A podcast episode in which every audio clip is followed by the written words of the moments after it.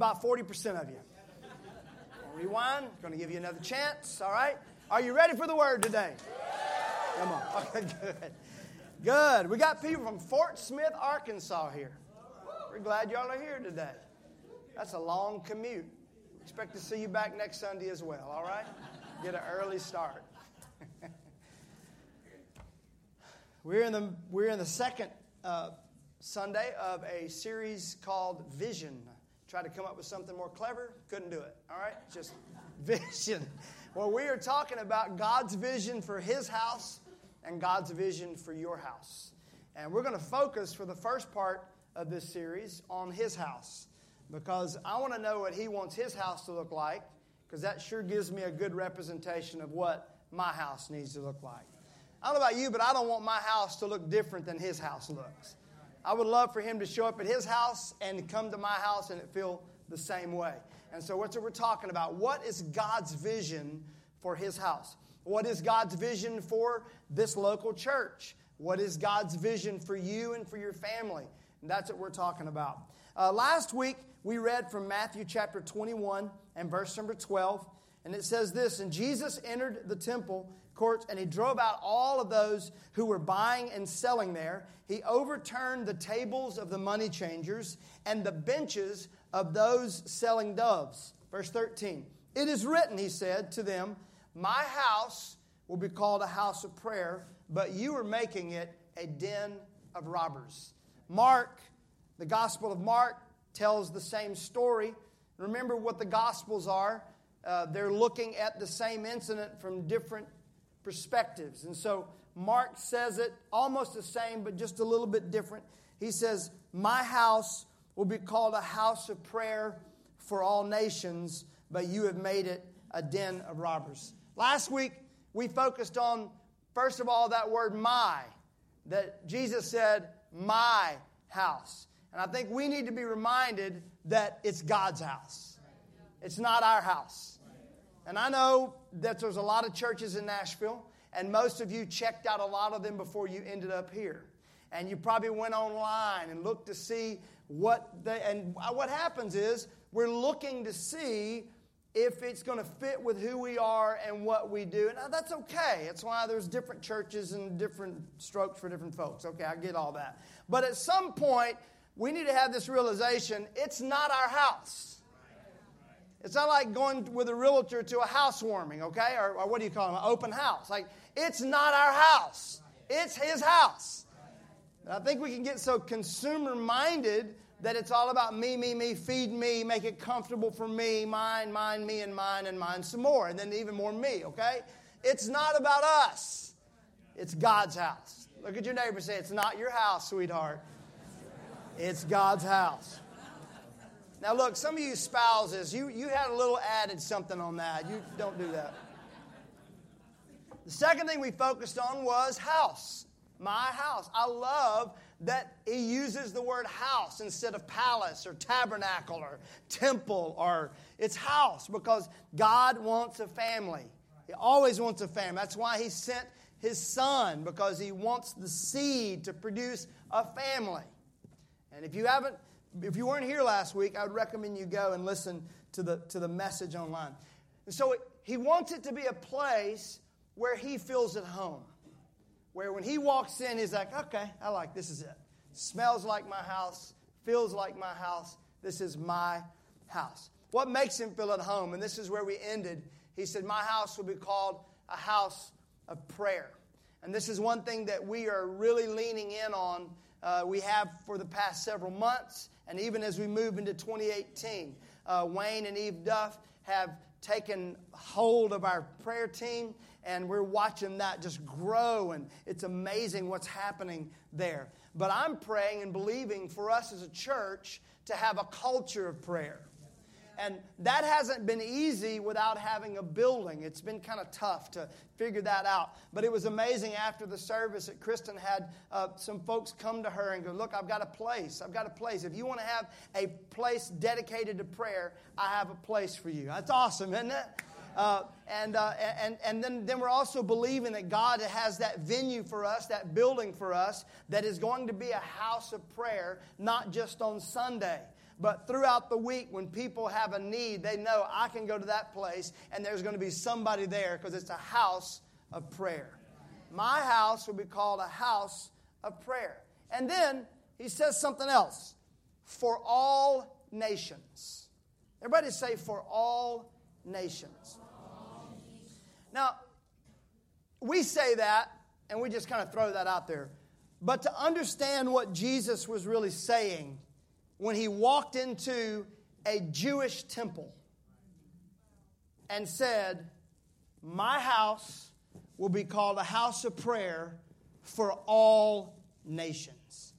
It was a big deal because very particular about who showed up in the house of God. Only the Jews could come in. That was it. Only the Jews could come into that. There were courts that certain people could come into, but as you got closer and closer to the presence of God, it got harder and harder for you to get there. Now, many things separated the Jews and the Gentiles, but one thing that separated them was circumcision. Guess how they figured out who was allowed into the house of God? Yeah. Mm-hmm. That's why when David said, I would rather be a doorkeeper in the house of the Lord than dwell in the tents of wickedness, that's what the doorkeeper did. Yeah, they weren't ushers. No, no, no, no. They checked things. Now, if you need more description, you can just get that at the information booth after service. There's someone out there. How would you like that? Hey, welcome to the hills. Now, we're going to need to step, step right over here. We're going to figure out if you can enter in or not. Only the Jews could enter in. I see you were covering their face or just a wreck. Look, I did a whole sermon on circumcision, okay? All right, so it doesn't bother us a bit. But not only, not only were did you have to be a Jew, you had to be a holy Jew. Like you there were you couldn't have there were certain things you couldn't have done that week or you could not enter in. And so it was very exclusive. And then if you showed up and you didn't have a sacrifice, you couldn't enter in. And so somebody had a bright idea. Oh, man, people are showing up to the house of God without a sacrifice. Let's create an Amazon in the foyer, okay? And that's where this all happened. That's why it turned into a trade.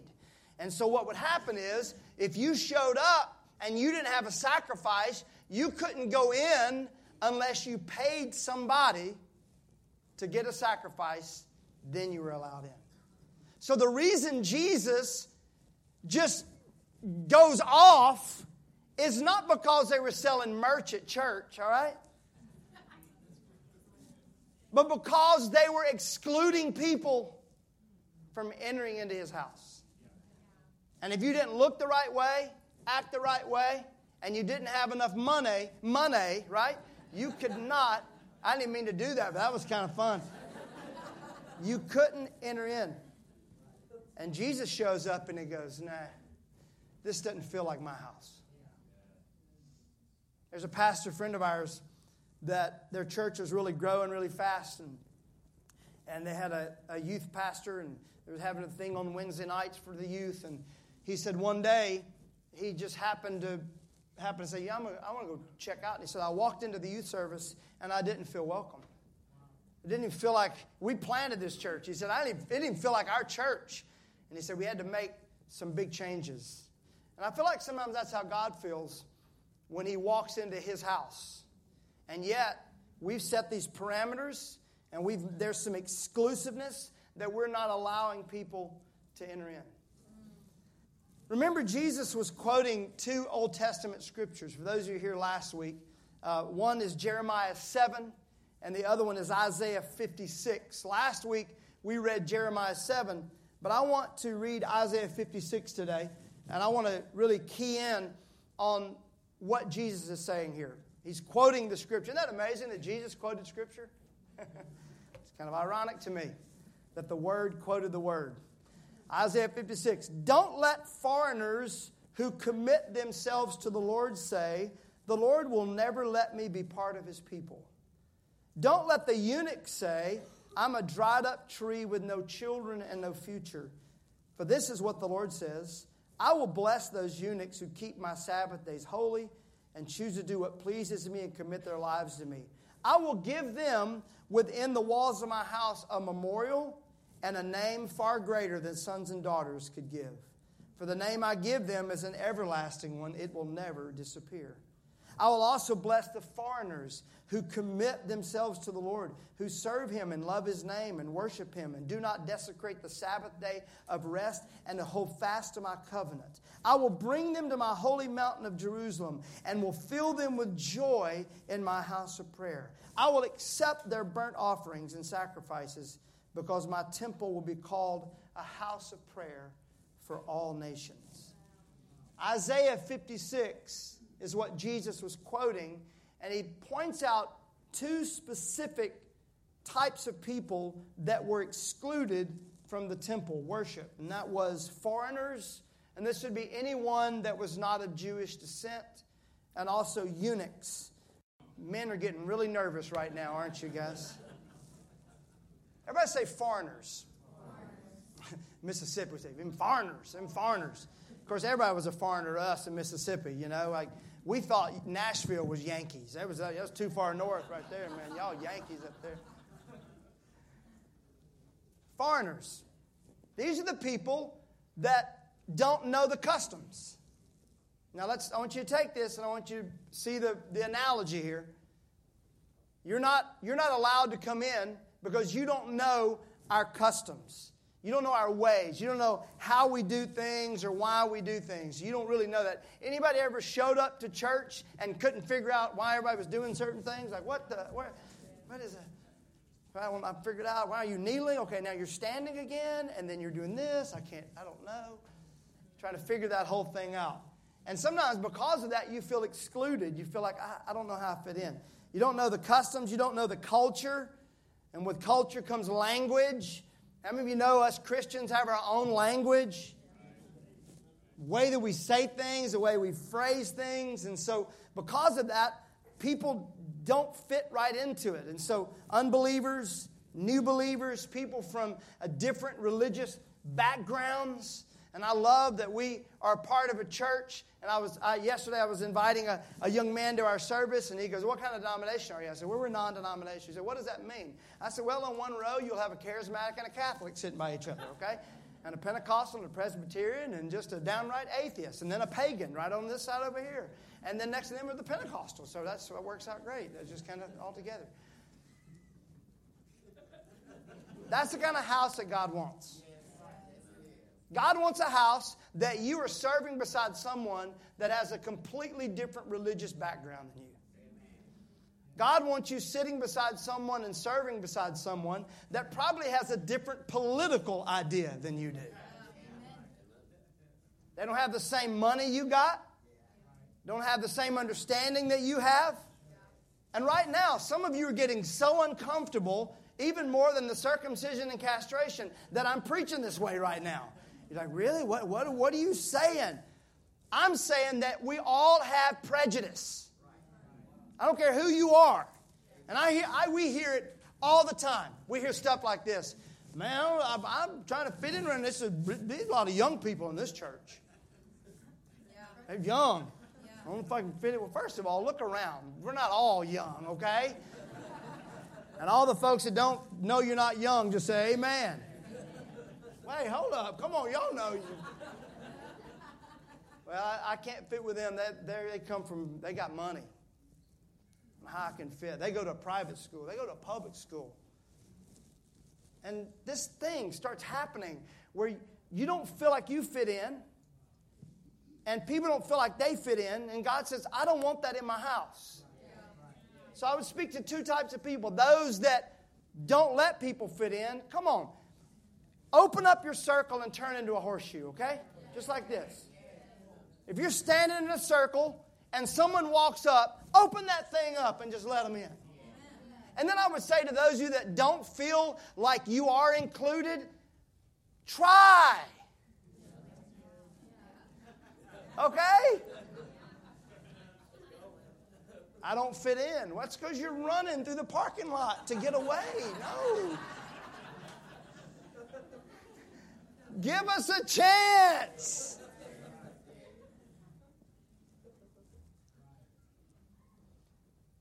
When the thing about we call we use at, at intro today, you will hear the, those of you that are. Uh, we have 24 people registered for intro today. By the way, isn't that amazing? And we got room for you though. Room for you. If you haven't been through intro, we got room for you. Just stay over, and that's just where you know the calling and the culture of our church. But we use the word junction a lot. Uh, the word junction, where things come together. Heaven and earth comes together. Different types of backgrounds, and it all comes together. And what happens with that is it can get uncomfortable. Right? It just gets a little, it can get a little messy. Like, it's a lot easier to say, okay, we're this kind of church, right? This is who we are, all right? And this is who can come. This is what we do. That's kind of easier, but it's nowhere near as fun.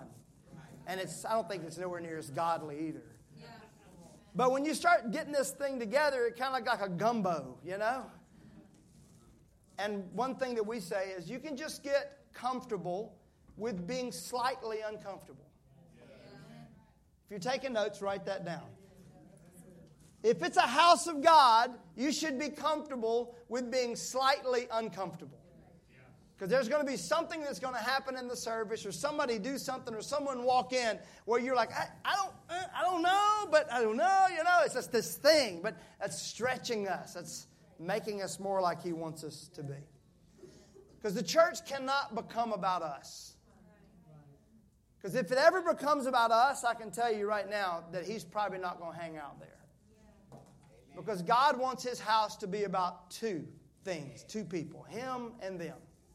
And that's what matters. It can't be exclusive. If it's exclusive, it ceases to be God's house. James says, Don't you treat the rich better than you treat the poor. But I would also say, I know people that treat the poor better than they do the rich. It can't be that way. Don't, don't treat the the unreligious better than you, the non religious better than you treat the religious. But don't treat, don't, you see what I'm saying?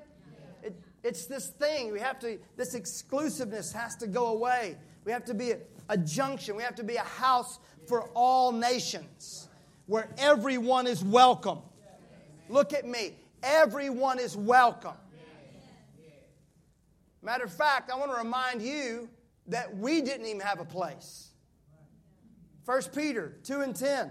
Once you were not a people, but now you are the people of God. Once you had not received mercy, but now you have received mercy. But now you are a chosen generation, a royal priesthood, a holy nation, God's special possession, that you may declare the praises of Him who called you out of darkness into His marvelous light. So if you ever start feeling this exclusive thing going on in your life where you're putting up these walls because you're a little uncomfortable with it, you need to remember where you came from. That you were a people without a place or a nation, but thank God He opened up His door to all of us to come. Foreigners are welcome in the house of God. The next group that He talks about are the eunuchs. They were excluded from the house of God. They, they were denied full participation in the temple rituals because most of them were slaves. And so, what would happen most of the time is if a king overcame another nation, he would take certain young men and castrate them, and then he would put them in charge of serving the women because he didn't want to worry about them. And so that's what would happen. And so these men that had, had been castrated, and then now, not only did that go on in your life, but then now you can't even because that happened, you can't come into the house of God.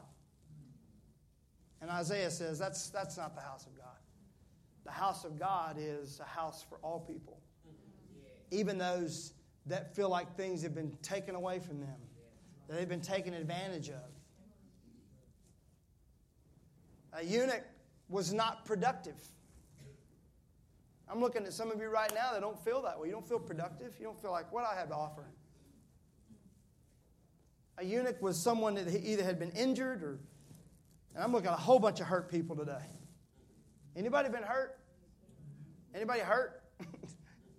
Anybody hurting? Yeah. And sometimes I think we think if we're hurting, if we've been injured, we can't. How could I ever come to God? But He says, I'm going to open up my house to all of you. I don't care how bad your life is. I don't care how you feel like you're not productive. I want you to come. There's a place for you here. And Jesus shows up at the temple and he says, This is not my house because you're excluding people from entering into my temple. And I love the fact that when Jesus dies, that the veil that kept everybody out except for the most holy was torn. Ripped from top to bottom. And everyone, the Bible says now, it used to be a, used to, we used to have to be careful and go through all these different procedures, but now we can come boldly into the throne room of, of, and find grace and help in our time of need. Matthew 21 13 again, he said to them, The scriptures declare, My temple will be called a house of prayer, but you have turned it into a den of thieves. Our vision for this church is that it would be a place where everyone is welcome. No matter who you are or what you've done, you are welcome with this caveat. And then Jesus, watch what happens. You've, you have turned it into a den of thieves. But look at verse 14, what it says here. And the blind and the lame came to him in the temple, and he healed them. Now, we've talked about eunuchs and foreigners, but guess who else was not allowed to come into the holy place? The blind and the lame. And yet, as soon as Jesus makes this declaration, and clears out the temple, look who shows up. The people that couldn't enter in because of a condition come in and are healed of their condition. I'm going to let that one sink in just a little bit. Those who could not enter because of their issue are now able to enter and they're healed of the issue that kept them from entering in the first place. Come on now. We want a safe place. Y'all get fixed out there. Get it right out there. Then we'll let you in. If you go through intro. Right? Get it right. And then we act like we don't feel that way, but as soon as somebody shows up different than us, we, we get that way real fast. We have to be a, a, house. If we want to be a house of God, we have to be a house that everyone feels welcome. Amen? Amen? But when you show up in His house, you don't stay sick and you don't stay sinful. You get healed and you get whole.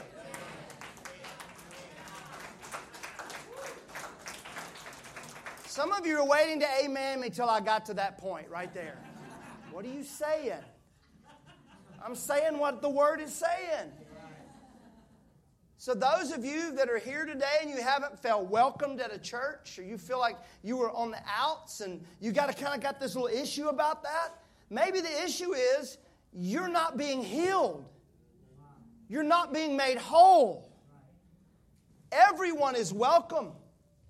But John I love, where, where's, I think it's John chapter 8 and verse 35 says, A slave has no permanent place in the family, but a son is part of the family forever.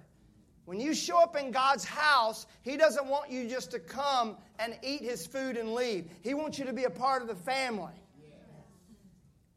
He wants you to be completely whole and freed. Now, I want to go back to Isaiah, we just read a moment ago. Remember? We read that one? It was like a week ago, but it was at the beginning of this message. Isaiah 56, where, where Isaiah, God is speaking to the prophet Isaiah, and he says, uh, All the eunuchs and the foreigners that were excluded, my house is going to be a house for all nations, and they're welcome. Okay? But watch, watch what we just read. I want to go back and read it. For this is what the Lord says I will bless those eunuchs who keep my Sabbath days holy, and who choose to do what pleases me and commit their lives to me. I will bless the foreigners who commit themselves to the Lord, who serve Him, love His name, who worship Him, who do not desecrate the Sabbath day of rest, and hold fast to my covenant. Everyone is welcome in the house of God, but God blesses obedience. So if you want to be welcomed in the house of God, that's one thing. But if you want to be blessed in the house of God, obedience has to happen. Obedience to His word. The eunuchs, the foreigners, they suddenly had to learn new customs, new way of doing things. We make it a heaven or hell issue. It's really about a blessing issue. Why does God set up commandments and say, don't do these things? These people will not enter into the kingdom of God. And it's a list. It's a long list of people that will not enter into the kingdom of God. And I can give you that list if you would like it. And I promise you, we're all on it, okay?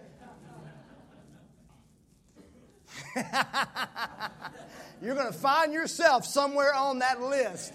Somewhere, all right? These are the people that are not anywhere where I was going there. I just lost my whole train of thought. What? Blessings. The reason there's this list, the reason there, let's give her a great big hand today. Thank you, sweetheart. The reason there's this list of those that won't enter in, and the reason there are commandments, are not because God doesn't like you, but because He knows these are not the best things for you and He wants you to have the best life you can have. That living this way, acting this way, does not result in abundant life. And God wants us to have abundant life. So you're welcome. Everyone's welcome. Come. The doors are open.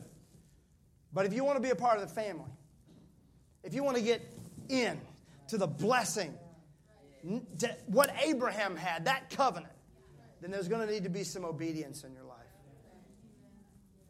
Because God does not want you to be here and just half of you to be here. He wants you whole.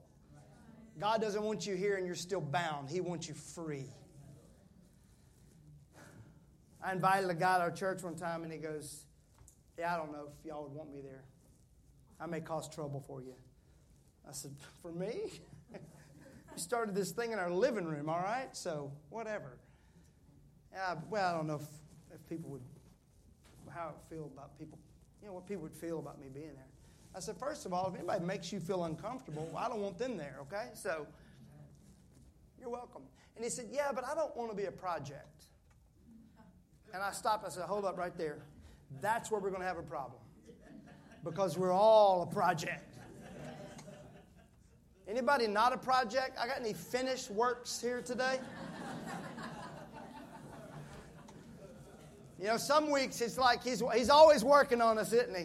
Some days it feels like he's, sometimes he gets those little eyeglass screwdrivers, you know, he's getting that little nitpick. You know, them little ones that you're trying to fix your glasses, but you can't see without your glasses on? You know, somebody ought to invent something for that. I don't know.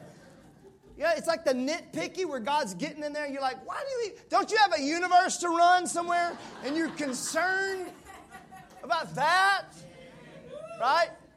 And sometimes it's just a chainsaw, just sledgehammers and wrecking balls, right? But He's always working on us, and so everybody's welcome. But just get ready to get worked on. Get ready to feel a little uncomfortable. And that's where God feels right at home.